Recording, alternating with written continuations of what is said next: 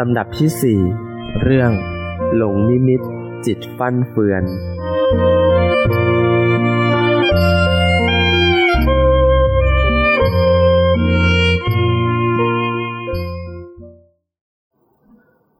ตถุรัตนัตยัสสะขอถวายความนอบน้อมแด่พระรัตนตรัยก็ความผาสุกความเจริญในธรรมจงมีแก่ญาติสัมมาปฏิบัติธรรมทั้งหลายต่อไปนี้ก็จะได้ปรารภธรรมะตามหลักคำสอนในทางพระพุทธศาสนาก็ขอให้ตั้งใจฟังด้วยดีโดยเฉพาะ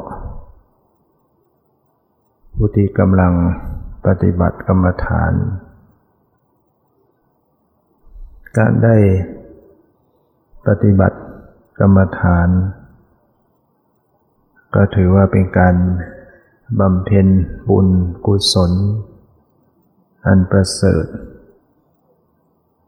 เป็นบุญอย่างสูงในบุญ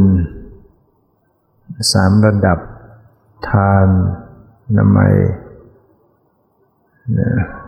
ศีลนามัยภาวนาใหม่การเจริญวิปัสสนาก็เป็นภาวนาใหม่เป็นบุญสูงกว่าการรักษาศีลการรักษาศีลก็เป็นบุญสูงกว่าการให้ทาน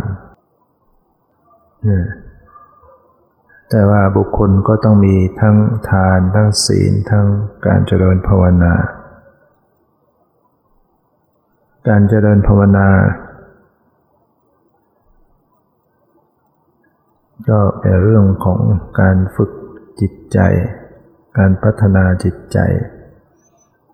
ก็ต้องอาศัยการเจริญสติโดยเฉพาะการเจริญวิปัสสนาต้องอาศัยการเจริญสติระลึกรู้รูปนามที่กำลังปรากฏทางตาทางหูทางจมูกทางลิ้นทางกายทางใจอยู่เนืองๆหรือว่าเจริญสติไปตามทั้งสี่ฐานคือกายเวทนาจิตธรรมเรียกว่าการเจริญสติปัฏฐานเมื่อได้ฝึกเจริญมากขึ้นก็ย่อมจะเกิดปัญญาเกิดภาวนามยปัญญาปัญญาที่เกิดขึ้นในปัจจุบันจากการเจริญภาวนาไม่ใช่การคิดนึกปัญญาที่คิดนึกก็เรียกว่าจินตามยปัญญาปัญญาที่เกิดจากการฟังก็เรียกว่าสุตตมยปัญญาส่วนวิปัสสนานั้นต้องเป็นภาวนามยปัญญาปัญญาที่เกิดขึ้นไม่ได้เกี่ยวกับการคิดนึกมันเกิดโผล่ขึ้นมาในใจเองโดยอาศัยที่มีสติระลึกรู้อยู่ในปรมัตถธรรมที่กำลังปรากฏบ่อยๆเนืองๆจนมีกำลังสติมีกำลังสติสัมปชัญญะสมาธิมีกำลังก็เบิกปัญญาเกิดขึ้นพร้อมในขณะที่สติระลึกรู้สภาพธรรมนั้นเกิดความรู้ความเห็นความแจ่มแจ้งในสภาวธรรมเหล่านั้นทันทีฉับพลันทันทีในขณะนั้นคือเห็นความไม่เที่ยงเห็นความตั้งอยู่ไม่ได้ของสภาพธรรมเหล่านั้นคือต้องดับไปปรากฏต้องหมดไปก็เป็นทุกข์เข้าไปรู้เห็นความบังคับไม่ได้ของสภาวธรรมเรียกว่ามีปัญญาเห็นความจริงตามความเป็นจริงรูปนามปรมัตถ์เป็นความจริงเป็นของจริงเป็นธรรมชาติที่เป็นจริง แล้วก็มีความไม่เที่ยงมีความเป็นทุกข์มีความเป็นอนัตตาจริงนะการมีปัญญาที่เป็นวิปัสสนานะไม่ใช่ไปมีปัญญาอย่างอื่นไม่ใช่ไปรู้เห็นอย่างอื่นปัญญาของวิปัสสนานะคือรู้เห็นสภาวะในกายในใจตนเองที่มีสภาพไม่เที่ยงเป็นทุกข์เป็นอนัตตาโดยไม่ได้เกี่ยวกับความนึกคิดรู้เห็นเข้าใจทันทีพร้อมในขณะนั้นในความเป็นจริงของสังขารของชีวิตนี้ก็เป็นเพียงขันธ์ห้าหรือย่อมาแล้วก็คือรูปธรรมนามธรรมปฏิเสธความเป็นสัตว์เป็นบุคคลนะไม่ใช่ตัวเราของเราแต่ปุถุชนนั้นไม่มีปัญญาไม่รู้แจ้งในสัจธรรมก็หลงยึดเอาขันธ์ห้านี่เป็นตัวเราเป็นของเราเมื่อมาปฏิบัติเกิดปัญญาขึ้นก็เห็นว่าขันธ์ห้านี่ไม่ใช่ตัวเราเป็นเพียงแต่สภาพธรรมที่เกิดขึ้นและดับไปเท่านั้นนะขันธ์ห้าคำว่าขันธ์ก็คือเป็นกลุ่มเป็นกองธรรมชาติที่มีประเภทต่างกันเรียกว่าเป็นกลุ่มเป็นกองมีอยู่ห้าขันธ์ด้วยกันหนึ่งรูปขันธ์กองรูปซึ่งมีลักษณะเสื่อมสิ้นสลายไปสิ่งที่ประกอบเป็นสรีระร่างกายตาหูจมูกลิ้นกายเนี่ยเป็นรูปธรรมมีแต่เสื่อมสลายเท่านั้นนั้นร่างกายนี้ประกอบด้วยรูปดินรูปน้ำรูปไฟรูปลมประกอบด้วยประสาทตาประสาทหูประสาทจมูกประสาทลิ้นประสาทกายเนี่ยเป็นรูปและประสาททั้งหลายเนี่ยเป็นรูปธรรมประสาทก็คือมีความใสประสาทะเนี่ยมีความใสรูปที่มีความใสจึงรับการกระทบอารมณ์สีเสียงกลิ่นรสโผฏฐัพพะได้ที่กายนี้ก็มีรูปสีเสียงกลิ่นรสเหมือนกันทั้งที่มากระทบภายนอกสีที่ตามากระทบทางตาเสียงมากระทบทางหูกลิ่นมากระทบทางจมูกรสมากระทบทางลิ้นโผฏฐัพพะเย็นร้อนอ่อนแข็งหย่อนตึงมากระทบทางกายตาหูจมูกลิ้นกายก็เป็นรูปต่างๆมันแตกดับอยู่ตลอดเวลาสีเสียงกลิ่นรสโผฏฐัพพะมากระทบก็แตกดับอยู่ทุกขณะสิ่งที่ประกอบเป็นสรีระร่างกายมันก็มีดินน้ำลมไฟมีสีกลิ่นรสอาหารมีประกอบอยู่รูปต่างๆไม่ใช่ตัวตนไม่ใช่เราของเราแต่เพราะไม่มีปัญญาอุปาทานก็ยึดหลงยึดมั่นถือมั่นเอาสิ่งเหล่านี้เป็นตัวเรามีความรู้สึกว่ากายนี้คือเรานะสิ่งที่ประชุมกันอยู่เป็นแขนขาหน้าตาอวัยวะต่างๆรวมเรียกว่าร่างกายเนี่ยซึ่งย่อยลงไปแล้วมันก็เป็นรูปต่างๆแต่อุปาทานไปยึดเอามาเป็นตัวเราของเรามีความรู้สึกว่าร่างกายนี้คือเราหรือของเราหรือว่ามาอยู่ในเราหรือว่ามีเรามาอยู่ที่ร่างกายอย่างนี้คือความยึดมั่นถือผิดอยู่เรียกว่าสักกายทิฏฐินะสักกายทิฏฐิความเห็นผิดยึดถือขันธ์ห้าเป็นตัวตนก็ลองสำรวจใจตัวเองว่ามีความรู้สึกอย่างนี้ไหม มีความรู้สึกว่าร่างกายนี้คือตัวเราร่างกายนี้คือของเรา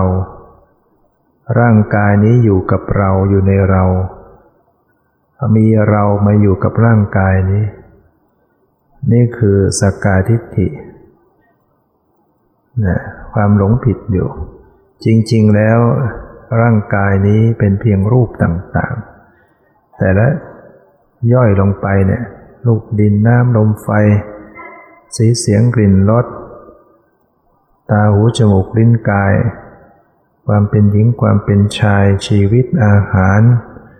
เหล่านี้เป็นต้นเนี่ยมันประกอบอยู่เราพูดย่อๆว่ากายนี้ประกอบด้วยรูปดินน้ำลมไฟนะเนี่ยแต่ละรูปแต่ละอัน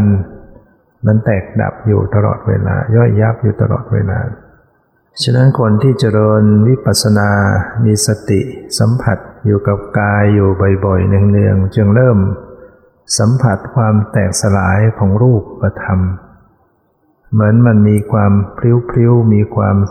ยิบยับอยู่ตามเนื้อตามตัวทั่วไปนั่นแหละรูปมันแตกดับอยู่เซนทุกเซนเนี่ยมันแตกดับอยู่ตลอดเวลามันเกิดใหม่ผุดขึ้นใหม่ก็แตกดับถ้ามีญาณปัญญาที่ฝึกก็จะเริ่มไปสัมผัสทำให้รู้สึกมีความไหวๆพลิ้วๆอยู่แตกดับอยู่ทั่วๆไปนะบางคนก็เห็นได้นิดหน่อยบางคนก็เห็นได้มากนะบางคนก็เห็นคำว่าเห็นในที่นี้ไม่ได้เห็นเป็นภาพเห็นด้วยใจก็คือความรู้สึกคำว่ารู้เห็นในที่นี้หมายถึงรู้เห็นคือความรู้สึกกำหนดไปที่กายเนี่ยรู้สึกมันมีความแตกดับอยู่นะการจะเห็นความแตกดับของรูปที่กายมันจะต้องผ่านบัญญัติเข้าไปนะต้องเพิกบัญญัติออกระลึกให้มันจดสภาวะปรมัตถ์ถ้าหากว่าจิตยังเกาะอยู่กับบัญญัติไปติดอยู่แค่รูปร่างสันฐานเนี่ยมันก็จะไม่เจอปรมัตถธรรมนะมันไปติดอยู่แค่เปลือกเหมือนคนจะกินไข่ก็ไปติดแค่เปลือกเนี่ยนึกว่าเปลือกเนี่ยคือของกินได้ไปติดอยู่แค่นั้นเราจะกินไข่ก็ต้องปอกไข่เข้าไปถึงเนื้อในอันนี้เหมือนกันถ้าเอาจิตอยู่กับท่าทางของกายสดทรงสันฐานของกายมันจะไม่เจอความรู้สึกมันไม่เจอสภาวะนะจริงอยู่ใหม่ๆที่จิตใจยังเลื่อนไหลก็เอากายในท่าทางเอากายในความหมายว่านั่งมาเป็นที่ตั้งของสติได้แต่ว่าต้องเป็นที่ตั้งของสติเพื่อเชื่อมโยงเข้าไปสู่ปรมัตถธรรมดูท่าทางของกายเพื่อเชื่อมไปดูความรู้สึกนะเวลาเราหยิบไข่มาจะกินมันก็ต้องมีทั้งเปลือกมาก่อนแต่เราไม่ได้กินเปลือกเราก็กระเทาะเปลือกเข้าไปหาเนื้อในอันนี้ก็เหมือนกันเนี่ยเอาจิตมาตั้งไว้ที่ท่าทางของกายความหมายของกายว่านั่งว่ายืนว่าเดินว่านอนว่าคู่เหยียดเคลื่อนไหวแล้วก็เชื่อมไปดูความรู้สึกไปดูความไหวความตึงความแข็งความอ่อนความเย็นความร้อนนั่นแหละเป็นตัวสภาพธรรมปรมัตถธรรมแท้ๆไอ้รูปทรงสันฐานท่าทางนี่มันเป็นสมมุตินะเป็นเรื่องที่จิตมันประมวลก็เลยฉายออกมาเป็นรูปทรงสันฐานท่าทางความหมายตีความหมายออกไปมันก็บอกว่านี่นั่งนี่ยืนนี่เดินที่นอนแต่ปรมัตถ์จริงๆมันไม่มียืนเดินนั่งนอนอะไรหรอกความเย็นร้อนอ่อนแข็งหย่อนตึงรู้สึกสบายไม่สบายมันไม่ได้บอกตัวมันเองว่ามันยืนเดินนั่งนอนนะ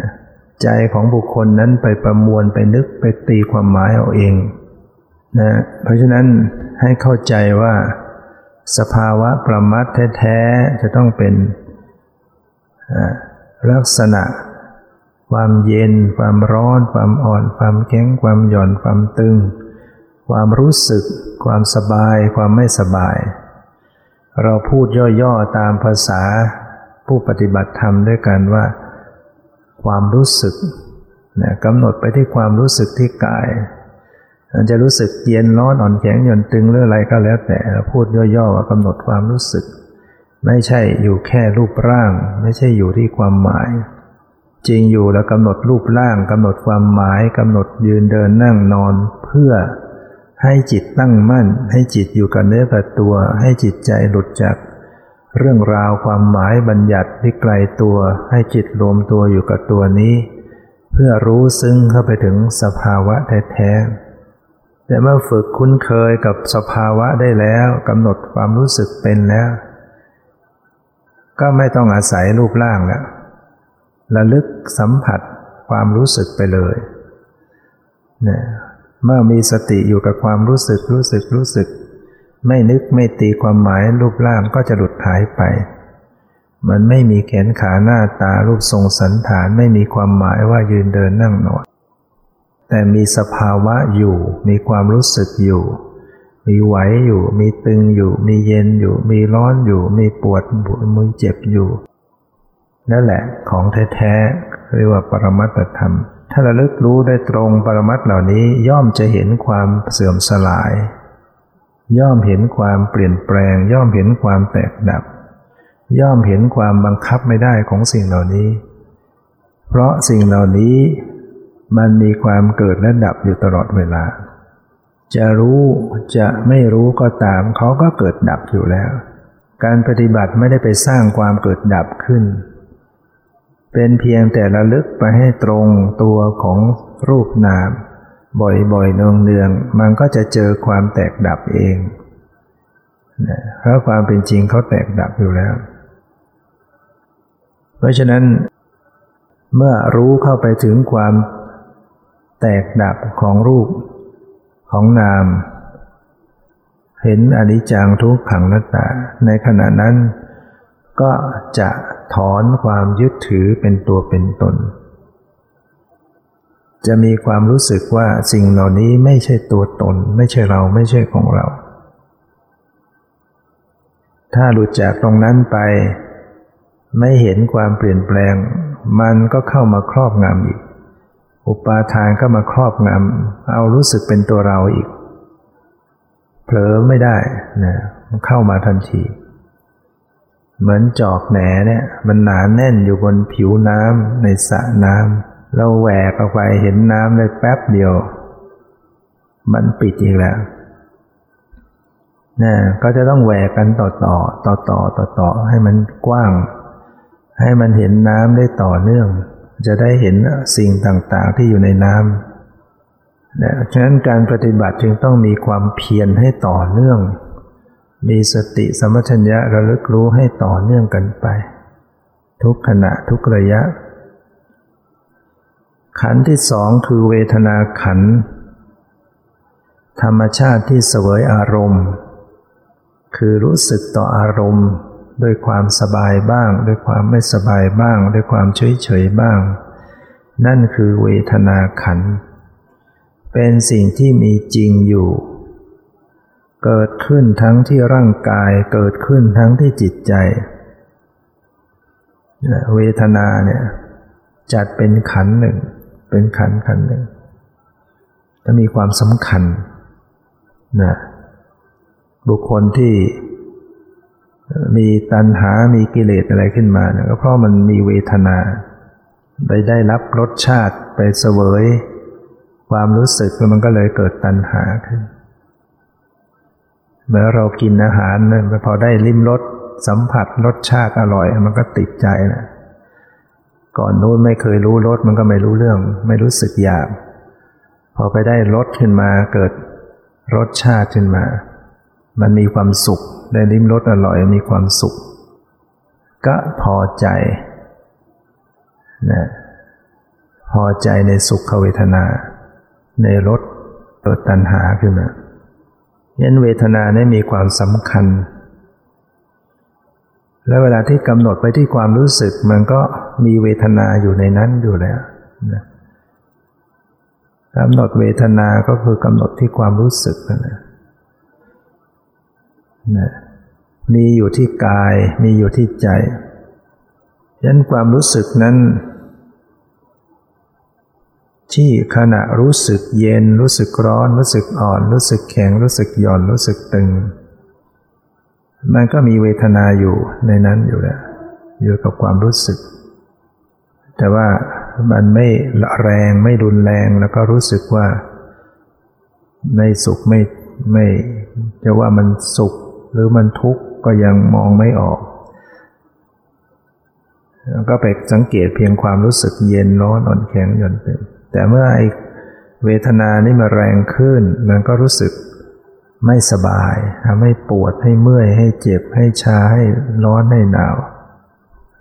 มันก็รู้สึกเป็นทุกขเวทนาที่จริงที่มันทุกขเวทนาหรือไม่สบายกายก็คือความร้อนมันมากความร้อนมันกล้าขึ้น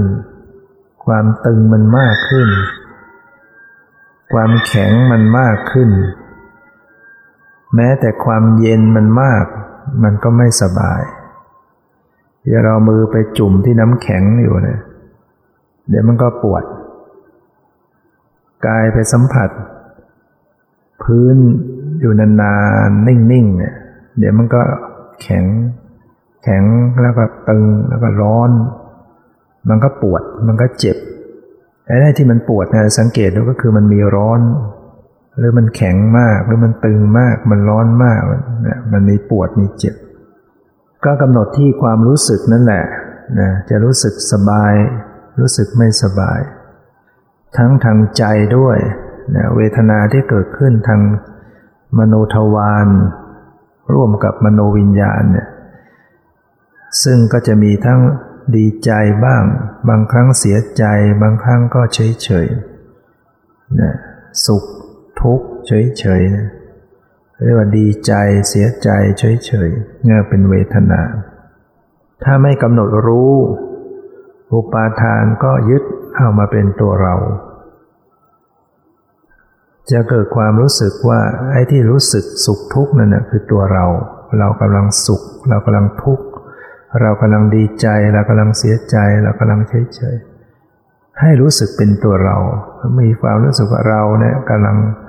เสวยความสุขกำลังเสวยความทุกข์หรือไม่ก็ยึดว่าเวทนานั้นมันอยู่ในเราปวดเจ็บเมื่อยชามันอยู่ในเราหรือไม่ก็ยึดว่าเราเนี่ยมาอยู่ในเวทนาเรามาอยู่กับความปวดเรามาอยู่กับความเจ็บเรามาอยู่กับความทุกข์นี่คืออุปาทานนี่คือสักกายทิฏฐิความเห็นผิดยึดผิดยึดเอาเวทนาเป็นตัวเราของเราหนีไม่พ้นนะแต่เมื่อมาเจริญสติมีสติอย่างรู้อยู่กับเวทนาบ่อยๆเดืองๆก็จะเห็นว่าเวทนานี้ก็สักแต่ว่าเวทนาสักว่าเป็นสิ่งธรรมชาติที่เกิดที่ดับลงไปจะว่าเป็นตัวเราก็ไม่ใช่จะว่าเป็นของเราก็ไม่ใช่แต่มันก็มีจริงปวดมีจริงเจ็บมีจริงแต่มันไม่ใช่ตัวเรามันมีทุกข์จริงปวดเนี่ยมันมีจริงปวดจริงๆเจ็บจริงๆมันมีแต่มันก็ไม่ใช่ตัวเรานะเมื่อเป็นปัญญาเห็นอย่างนั้นเจริญสติลงไปเกิดปัญญาเห็นจะรู้สึกมันไม่ใช่เราแต่ถ้าไม่มีปัญญาอุปาทานมันก็มาครอบงำใจให้รู้สึกเป็นเราเราปวดเราเจ็บฉะนั้นการปฏิบัติเนี่ยจะต้องเจริญสติกำหนดเวทนาอย่างเวลาที่มันปวดมันเจ็บที่ร่างกายปวดขาปวดหลังให้ระลึกรู้ความปวดความเจ็บนั้นแล้วก็ระลึกรู้ที่ใจคู่กันกำหนดมโนวิญญาณด้วยความปวดอย่างหนึ่ง เห็นว่ามีผู้รู้ปวดก็อีกอย่างหนึ่งปวดเจ็บอยู่ที่ร่างกายจิตใจเข้าไปรู้ไปดูไปรับรู้ก็ไม่ใช่ความปวดสภาพที่ไปรู้ปวดไม่ใช่ความปวดสภาพที่ไปรู้ความเจ็บไม่ใช่ความเจ็บเนี่ยผู้ปฏิบัติเนี่ยจะมีปัญญาเห็นว่ามันเป็นคนละธรรมชาตินะมันจะเริ่มจากการแยกกันก่อนแยกปวดอย่างหนึ่งผู้รู้ปวดอีกอย่างหนึ่งก็ระลึกไปปวดนี่ก็สักแต่ว่าปวดไม่ใช่ตัวเรารู้นี่ก็ไม่ใช่ตัวเราถ้าไม่มีสติพิจารณาอย่างนี้มันจะมโนวิญญาณไปรู้ปวดมันก็รวมไปเป็นอันเดียวกันหมดมันจึงรู้สึกว่าเราปวดเราเจ็บมันเป็นอันหนึ่งอันเดียวกันเลยแต่เมื่อเจริญวิปัสสนาระลึกปวดก็ปวดอย่างหนึ่งใจที่รู้ก็อย่างหนึ่งเนี่ยระลึกให้เห็นว่ามันคนละอย่างแยกเลยว่าแยกกายแยกจิตไม่ใช่ว่ามันแยกหลุดไปจากกันทีเดียวมันก็อยู่อาศัยกันเนี่ยแต่ว่าเห็นมันคนละธรรมชาติกันปวดอย่างหนึ่งรู้ปวดอีกอย่างดังนั้นการระลึกรู้เนี่ยจะต้องระลึกรู้ทางใจด้วยรู้จิตรู้ใจด้วยแล้วก็ดูที่ว่าใจมันกระวนกระวายไหมใจมันเฉยได้ไหมเมื่อปวดมันปวดอยู่เนี่ยฝึกหัดให้ใจวางเฉยเห็นปวดอย่างหนึ่งเห็นใจที่กระวนกระวายก็อย่างหนึ่งปวดอย่างหนึ่งใจที่เฉยก็อย่างหนึ่งดูไปดูมาปวดก็ไม่ใช่เราจิตใจก็ไม่ใช่เรามันก็เป็นเพียงสิ่งที่เกิดที่ดับบังคับมันไม่ได้นะเพราะฉะนั้นกำหนดรู้พิจารณาเรื่อยๆไปในขันธ์ที่สามก็คือสัญญาขันธ์สัญญาขันธ์นี่คือธรรมชาติที่จำได้หมายรู้อันนี้ก็สังเกตมันยากนะทั้งๆที่มันก็มีอยู่ความจำได้หมายรู้เราจะปฏิเสธได้ไหมว่าไม่มีในใจเนี่ยที่มันมีความจำเนี่ยเห็นอะไรก็จำได้เป็นอะไรได้ยินเสียงก็จำได้เสียงอะไรเป็นอะไรรู้กลิ่นก็จำได้ว่ากลิ่นอะไรรู้รสก็จำได้รสอะไรสัมผัสทางกายก็จำได้อะไรเป็นอะไรรับรู้อะไรก็จำเป็นเรื่องเป็นราวปฏิเสธได้ไหมว่าไม่มีสัญญามีใช่ไหมไม่มีมันก็คงไม่จำอะไรไม่รู้เรื่องรู้ราวแม้ที่ฟังอยู่นี้ก็มีสัญญาจำในสมมุติปรมัตถ์จริงๆมันก็แค่เสียงดังๆสูงๆต่ำๆไปเนี่ยแต่อาศัยมีสัญญาจำในสมมุติที่เสียงอย่างนี้ภาษาหมายความว่ายังไงก็จำพอได้ยินเสียงดังๆอย่างนี้มันก็มีสัญญาปรุงใจจำแล้วก็ปรุงแต่งแล้วก็รู้ความหมายนะมีทั้งสัญญามีทั้งสังขารที่ปรุงแต่งจิตอยู่นะเห็นอะไรได้ยินเสียงอะไรมันก็มีสัญญาเข้าไปสัญญามีจริงแต่มักหาไม่เจอ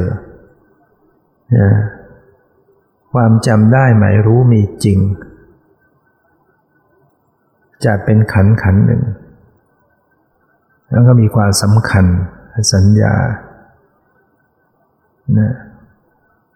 ให้ยกมาเป็นขันธ์หนึ่งเลยสัญญาเจตสิกความจำได้หมายรู้คำว่าบุคคลมีสัญญาปรุงอยู่ในจิตใจ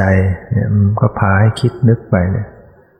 ไอ้ที่คิดอะไรก็อะไรไปเนี่ยว่ามีสัญญา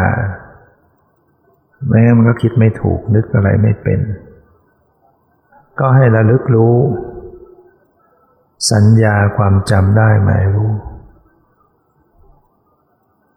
บางคนมันก็มีรูปสัญญาความจำในรูปสัทธสัญญาความจำในเสียงซึ่งได้เห็นได้ฟังผ่านมาแล้วในอดีตผ่านล่วงเลยมา นานแสนนานก็ตามเสร็จแล้วมันก็มาปรุงใจในขณะที่นั่งปฏิบัติกรรมฐานมันก็เลยเหมือนมีภาพเหมือนเห็นภาพเหมือนได้ยินเสียงจริงแต่ที่จริงไม่มีภาพมาจริงไม่มีเสียงมาจริงแต่อาศัยว่ามีสัญญาที่มันไปจำไว้มาปรุงแต่งจิตและบุคคลนั้นก็รู้ไม่เท่าทันเหมือนกับมีเสียงพูดบอกเหมือนมีเสียงบอกอยู่ให้ได้ยินอยู่เหมือนมีภาพอะไรต่างๆนั่นแหละมันเป็น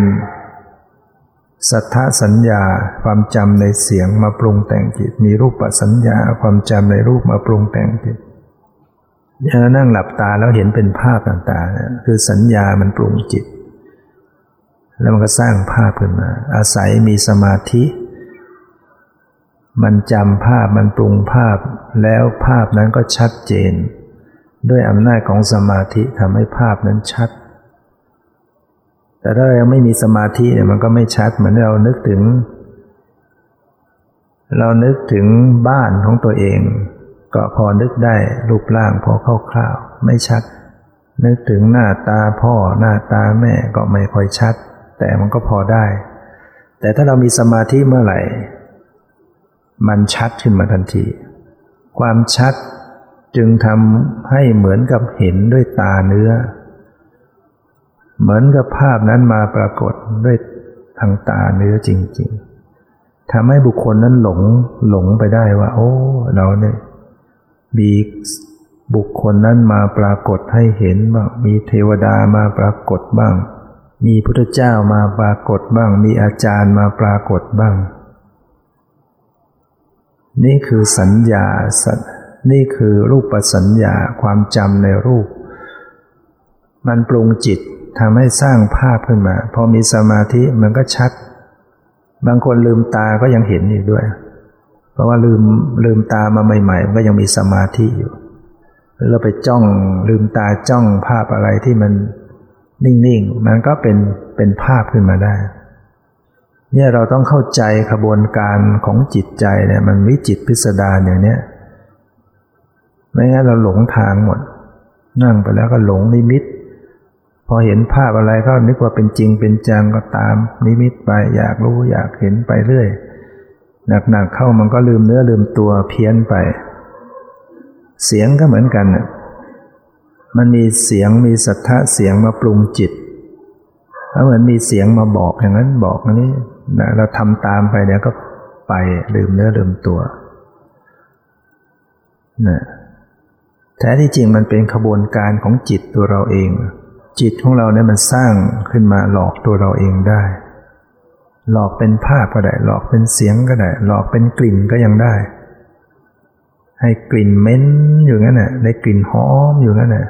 ทั้งๆที่มันก็ไม่มีกลิ่นเหม็นกลิ่นหอมมาจริงๆมันจำได้เหมือนอย่างเราจำรสนะเราได้กินมะขามเราจำรสมันเปรี้ยวพอ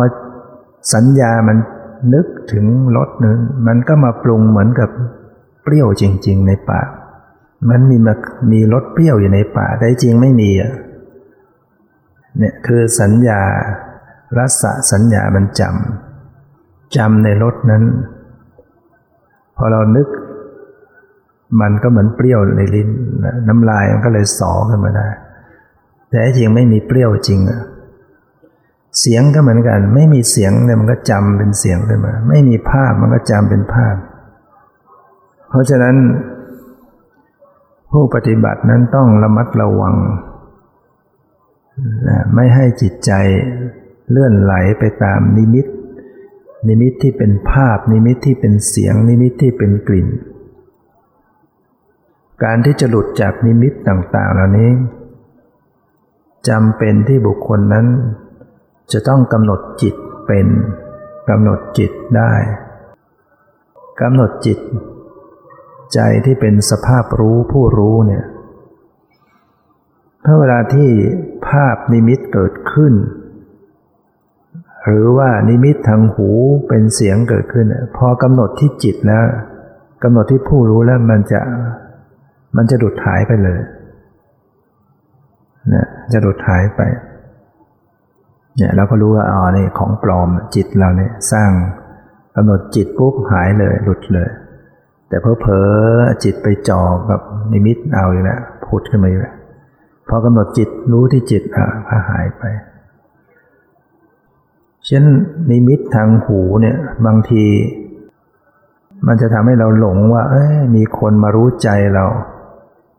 มีวิญญาณมีอะไรมาคอยดักใจเราพอเราคิดอย่างนี้มันก็สวนมาอย่างนั้นมันพูดมาอย่างนั้นเราไปอย่างนี้มันก็บอกแต่จริงเป็นขบวนการของจิตตัวเองที่มันคิดแง่นี้เดี๋ยวคิดแง่นู้นคิดกลับไปกับเลยมันเหมือนคนสองคนบางทีก็เหมือนคนสองคนเถียงกันอยู่แต่ที่จริงจิตของตัวเองนั่นแหละมันคิดคนละแง่กันและมันก็ฉายออกมาเหมือนเสียงจริงๆเสียงพูดจริงๆเสียงบอกจริงๆนี่ผู้ปฏิบัติต้องระมัดระวังเพราะมันทำให้เราเพี้ยนได้คนที่เพี้ยนไปเสียสติไปก็เพราะหลงนิมิตนะสมัยนานมาแล้วที่วัดเพลงวิปัสสนามีพระบวชใหม่อยู่เชียงรายมาบวชเข้ากรรมฐานเขาบอกว่ามีคนรู้จักที่อยู่ทางภาคเหนือเนี่ยมาหาเขาโอ้ยเขาก็ต้อนรับยกของยกอะไรมาบางครั้งเห็นเขามาที่โบสถ์ก็เดินไปที่โบสถ์เดินไปมุมนั้นไปโผล่มุมนู้นเดินวนอยู่งั้นน่ะอีกคราวหนึ่งเขาบอกเขาได้ยินว่ามาตกน้ำอยู่ข้างวัดมันมีคูน้ำมีกำแพงกันปีนขึ้นไปบนกำแพงหนักๆเข้าก็ลืมเนื้อลืมตัวเสียคนต้องส่งโรงพยาบาลช็อกสมองนี่คือการที่หลงในอารมณ์หลงในนิมิตแล้วก็ไม่มีคนแก้ไขได้ทันไม่มีคนเตือนหรือบางทีเขาเตือนก็ไม่เชื่อเขาบอกว่าไม่จริงไม่จริงก็ยังจะเชื่อว่ามันจริงนะเพราะว่าสิ่งเหล่านี้มันหลอกจนกระทั่ง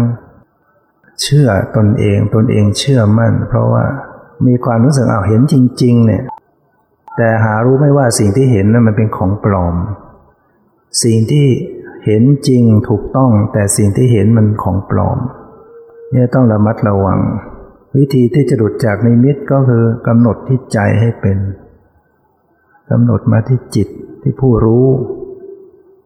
เวลามันมีเสียงหรือมีภาพกำหนดมาที่ผู้รู้จริงอยู่นิมิตบางอย่างเอามาเป็นกรรมฐานได้นะเช่นเห็นนิมิตเป็นโครงกระดูกเป็นซากศพอย่างนี้เป็นนิมิตกรรมฐานเอาพิจารณาก่อนก็ได้เห็นแล้วก็กำหนดพิจารณาดูโครงกระดูกซากศพเปื่อยเน่าผุพังสลายตัวให้รู้สึกมันสลดสังเวชโอ้ชีวิตสังขารก็ไม่เที่ยงเป็นอย่างนี้นี่จิตใจสลดสังเวชแล้วก็น้อมรู้เข้ามาสู่ตนเองสังขารร่างกายของตนเองก็เป็นอย่างนี้หนีความเป็นอย่างนี้ไม่พ้นแล้วก็กำหนดรู้มาที่ใจนิมิตเหล่านั้นก็จะหลุดหายไปก็มาดูปรมัตถธรรมอาศัยอารมณ์เหล่านั้นเป็นบาทเป็นฐานให้เชื่อมมาสู่การรู้สภาวะปรมัตถธรรมอย่างนี้ก็ได้หรือคนที่ก็เจริญสมถะเขาก็พยายามจะเพ่งให้มันเกิดนิมิตเพ่งดินเพ่งน้ำเพ่งไฟเพ่งลมเพื่อให้เกิดนิมิตเป็นดวงกลมนะเป็นดวงกลมขึ้นมาในใจเขาสำหรับไว้เพ่งพอก็ได้อย่างนั้นเขาก็เพ่งนิมิตอย่างนั้นนะมันเห็นอย่างนั้นได้อย่างเดี๋ยวมันก็ไปเห็นนิมิตภาพอื่นๆการปฏิบัติอย่างนั้นก็ต้องอาศัยมีครูบาอาจารย์คอยดูแลควบคุมเพราะเจริญสมถะเนี่ยมันวิจิตรพิสดารจิตนะมันมีสมาธิเดี๋ยวมันก็ไปเห็นอย่างนี้ได้เดี๋ยวมันก็เห็นอย่างอื่นได้มันไม่ไปเรื่องได้ฌานซะแล้วมันไปเรื่องอย่างอื่นยันถ้าหากว่าเราไม่ช่ำชองไม่มีคนดูแลควบคุมก็อย่าไปทำเรื่องเหล่านั้นเราปลดออกไปจากใจเราดีกว่าพวกนิมิตทั้งหลายพวกภาพพวกเสียงทั้งหลายเนี่ย วิธีหลุดไปก็คือแค่ดูมาที่ใจเราเนี่ยให้เข้าใจว่าวิปัสสนาเนี่ยถ้าสติอยู่กับปรมัตถ์แล้วมันจะไม่มีภาพอะไรทั้งหมดเนี่ยมโนภาพไม่มีอย่าว่าแต่ภาพวัตถุสิ่งของบุคคลอื่นแม้แต่ภาพร่างกายตัวเองนี่ก็ยังไม่มีภาพแขนขาหน้าตาเนี่ยก็ไม่มีมันต้องหลุดจากภาพหรือชื่อภาษาเนี่ยมันก็จะหลุดออกไปเราปฏิบัติไปปฏิบัติเราจะพบว่าใจของเราเนี่ยมันจะมีภาษาอยู่ด้วยมันพูดอยู่เรื่อยในใจเหมือนมันพากอยู่เรื่อย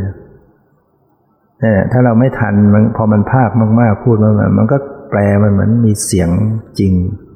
แต่ที่จริงจิตของเราเนี่ยมันพูดคือมันมีภาษาในใจมันตรึกนั่นเองจิตมันตรึกนึกแล้วมันก็จะเป็นภาษาเป็นพูดหนักๆเข้าเลยเหมือนมีเสียงจริงๆเพราะฉะนั้นถ้าระลึกไปรู้ที่จิตที่มันกำลังตรึกกำลังนึกกำลังนึกเป็นภาษาพอรู้ทันมันก็จะหลุดหายไปพอมันมีภาษาพูดขึ้นมาตรึกขึ้นมาเนี่ยระลึกไปที่ตรึกนึกเนี่ยจะหลุดไปหายไปนะเพราะฉะนั้นสัญญาความจำได้หมายรู้เนี่ยมันมีความสำคัญท่านจึงจัดมาเป็นขันหนึ่งนะมันเป็นปัญหาได้เยอะนะก็ต้องระลึกสัญญาที่เกิดขึ้นกับใจเพื่อจะให้เห็นว่า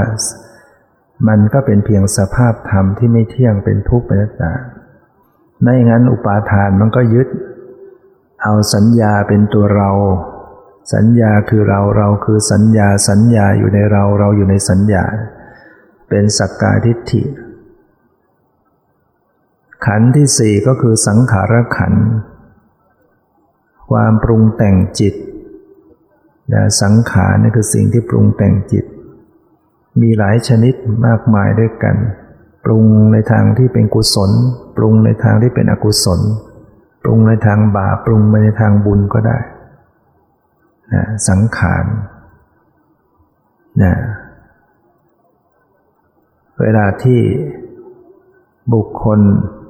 ได้เห็นตาเห็นรูปใจมันก็จะถูกปรุงแล้วปรุงแต่งเป็นอย่างนั้นเป็นอย่างนี้เวลาได้ยินเสียงปุ๊บมันก็จะปรุงแต่งในใจได้กลิ่นได้ลิ้มรสได้สัมผัสก็จะปรุงแต่งแล้วมันก็เกิดกิเลสเกิดความรักเกิดความชังบางทีมันก็ไม่ต้องผ่านอารมณ์ทางตาหูจมูกลิ้นกายนั่งอยู่เฉยมันก็ปรุงในใจของมันได้คิดนึกปรุงแต่งขณะที่มันคิดนึกนั่นแหละมันมีการปรุงแต่งนะแล้วมันก็เกิดโลภะโทสะเกิดความกลัวเกิดความหวั่นไหวขึ้นในใจเช่นเราอยู่ในที่มืดสัญญาที่เราจำไว้จากคำบอกเล่าของคนเรื่องผีสางเรื่องอะไรต่างๆมันจะจำมันบันทึกไว้ในใจพอเรามาได้เหตุปัจจัยความมืดมันก็จะปรุงมาแล้วมันจะจำปรุงในใจมันก็จะวิตกวิจารไปเอ๊ะจะเป็นอย่างนั้นจะมาอย่างนั้นมาเป็นอย่างนี้ข้อมูลที่จำไว้ในอดีตเนี่ยจะมาปรุงใจพอมันวิตกวิจารวิจัยอยู่นะก็เกิดความกลัวขึ้นใจที่กลัวเนี่ยมาจากความปรุงแต่งของจิตมาจากความนึกคิดถ้ามันไม่นึกคิดอะไรมันก็ไม่กลัวแต่สุนัขมันนอนในที่มืดมันกลัวอะไรเพราะมันไม่ได้ปรุงแต่งเรื่องให้มันน่ากลัวเด็กมันไปนอนอยู่มันไม่ได้จำอะไรไม่รู้เรื่องอะไรมันก็ไม่กลัวแต่ถ้ามีใครไปบอกอะไรขึ้นมาปรุงจำปรุงที่เราโตมาเนี่ยเรากลัวนะเราต้องถูกหลอกมานะตอนเป็นเด็กนะพ่อแม่จะต้องหลอกไว้ญาติพี่น้องหลอกเรื่องผีเรื่องอะไรเรื่องหรือได้ยินข้อมูลหรือไปดูหนังหรืออะไรก็แล้วแต่มันจะบันทึกไว้แล้วมันก็มาปรุงใจเราจึงเกิดความกลัวนะเพราะฉะนั้นสติระลึกรู้เวลามันกลัวระลึกความกลัวดูความกลัวดูความปรุงแต่งในจิต ที่มันกำลังนึกคิดตึกนึกคิดเนี่ยระลึกไปรู้ไปพอรู้เท่าทันความตรึกนึกมันไม่มีโอกาสจะตรึกนึกอะไรขึ้นมาความกลัวมันก็หายไปเพราะความกลัวมันเกิดจากความนึกคิดก่อนไอ้ตัวนึกคิดเนี่ยคือปรุงแต่งมันปรุงแต่งจิตจำได้ปรุงไปปรุงมาก็กลัวพอรู้ทันรู้มันไม่มีโอกาสจะคิดนึกปรุงแต่งความกลัวก็หายเพราะนั้นระลึกที่ความกลัวด้วยระลึกที่ความนึกคิดปรุงแต่งด้วยนะจะเป็นการเจริญวิปัสสนาแก้ปัญหาที่เกิดขึ้นหรือว่าแม้การปรุงแต่งในทางที่ดีก็ยังต้องกำหนดรู้นะนั่งกรรมฐานไปมันก็จะนึกคิดปรุงแต่งเราปฏิบัตินี่ดีเนาะเดี๋ยวเราจะต้องไปจัดการงานที่บ้านแล้วเราจะต้องบวชบ้างเดี๋ยวเราจะต้องเข้าปฏิบัติเดี๋ยวเราจะไปชวนคนนั้นอะไรต่างๆนี่คือปรุงแต่งถ้าเราไม่รู้ทันเนี่ยกรรมฐานเราจะเสียหมดทั้งที่คิดดีนะคิดจะไปช่วยคนนั้นคิดจะไปชวนคนโน้นคิดจะปฏิบัติคิดจะบวชคิดจะทำความดีแท้ๆแต่มันเสียหมดเลยเพราะจิตมันไปข้างหน้าข้างหลังจิตมันไปอนาคตไปอดีตสิ่งที่เป็นปรมัตถ์ที่เป็นปัจจุบันมันจะลืมไปหมดเลยแล้วที่สุดเดี๋ยวมันก็ฟุ้งนะเพราะฉะนั้นผู้ปฏิบัติธรรมจึงต้องคอยรู้เท่าทันอย่าปล่อยให้จิตปรุงคิดปรุงแต่งไปแม้จะเป็นเรื่องที่ดีก็ตามมันสู้อยู่กับปัจจุบันไม่ได้พอรู้เท่าทันความตรึกนึกมันก็จะกลับมาสู่ปัจจุบันไม่รู้อ่ะมันจะคิดอะไรก็แล้วแต่ระลึกรู้ขึ้นมาทันทีรู้ความนึกคิดขึ้นมาทันทีรู้ความปรุงแต่งสังขารที่ปรุงแต่งจิตใช่มันปรุงแต่งเป็นบาปก็ได้ปรุงแต่งให้เป็นบุญก็ได้แต่ก็ต้องกำหนดรู้ทั้งหมดนะสังขารนะปรุงไปเป็นความโลภปรุงให้โกรธปรุงให้หลงปรุงให้มีศรัทธาปรุงให้มีความละอายต่อบาปเกรงกลัวต่อบาปให้ระลึกรู้สิ่งเหล่านี้และจะเกิดความรู้เห็นว่ามันก็เป็นเพียงสิ่งธรรมชาติที่เกิดที่ดับถ้าไม่ระลึกรู้มันก็จะมีอุปาทานมายึดเอาสังขารเป็นตัวเราสังขารคือความปรุงแต่งนะรู้สึกเป็นตัวเราหรือว่าเรามาอยู่ในสังขารหรือสังขารมาอยู่ในเราเป็นสักกายทิฏฐิทั้งหมดแล้วก็ประการสุดท้ายขันธ์ที่5ก็คือวิญญาณขันธ์ธรรมชาติที่รับรู้อารมณ์นี่ก็ถูกอุปาทานยึดเอาเป็นตัวเราอีกเป็นตัวเราเป็นของเราวิญญาณนะมโนวิญญาณที่รับรู้เรื่องราวต่างๆที่กำลังรู้เรื่องนั้นรู้เรื่องนี้รับเรื่องราวเนี่ยรับรู้อะไรต่างๆได้เนี่ยเป็นวิญญาณอุปาทานมันจะยึดมันเป็นตัวเราจึงต้องกำหนดรู้ไปที่วิญญาณที่กำลังปรากฏเพื่อให้เห็นความจริงว่าวิญญาณขันธ์เป็นเพียงธาตุรู้เกิดดับไม่ใช่ตัวตนนะอย่างเช่นว่าปฏิบัติกำหนดกายเคลื่อนไหวยืนเดินนั่งนอนกำหนดเวทนาขณะที่มีการไปกำหนดรู้นั่นแหละที่กำลังมีสติไปกำหนดไประลึกรู้เนี่ยขณะนั้นมันก็มีวิญญาณทำหน้าที่อยู่ด้วยเพราะสตินั้นต้องอาศัยวิญญาณเกิดร่วมกับวิญญาณสติเป็นเจตสิกเกิดร่วมกับมโนวิญญาณทำงานด้วยกัน เราเรียกสั้นๆว่าผู้รู้เนี่ยนะกำหนดไปรู้ผู้รู้กำลังไปรู้ความไหวแม้ว่าจะเห็นความไหวเปลี่ยนแปลงไม่ใช่ตัวตนแต่มันก็ไปยึดเอาว่าเรากำลังรู้มันยึดวิญญาณเป็นตัวเรากำลังรู้ยึดสติเป็นตัวเรายึดวิญญาณเป็นตัวเราเวลามีการระลึกรู้ดีก็เหมือนเรานี่กำลังมีสติดีอย่างเนี้ยมันจะถูกอุปาทานยึดเป็นตัวเราหมดเพราะฉะนั้นก็ต้องระลึกรู้ไปทั่วทั้งหมดทั้งรูปเวทนาสัญญาสังขารวิญญาณที่กำลังปรากฏเพื่อจะทำลายความเห็นผิดความยึดผิดว่าเป็นตัวตนฉะนั้นบุคคลที่ไม่ได้ปฏิบัติธรรมก็จะยึดขันธ์ห้าเป็นตัวตนโดยเฉพาะวิญญาณแล้วก็มีสัตตะทิฏฐิเข้ามาอีก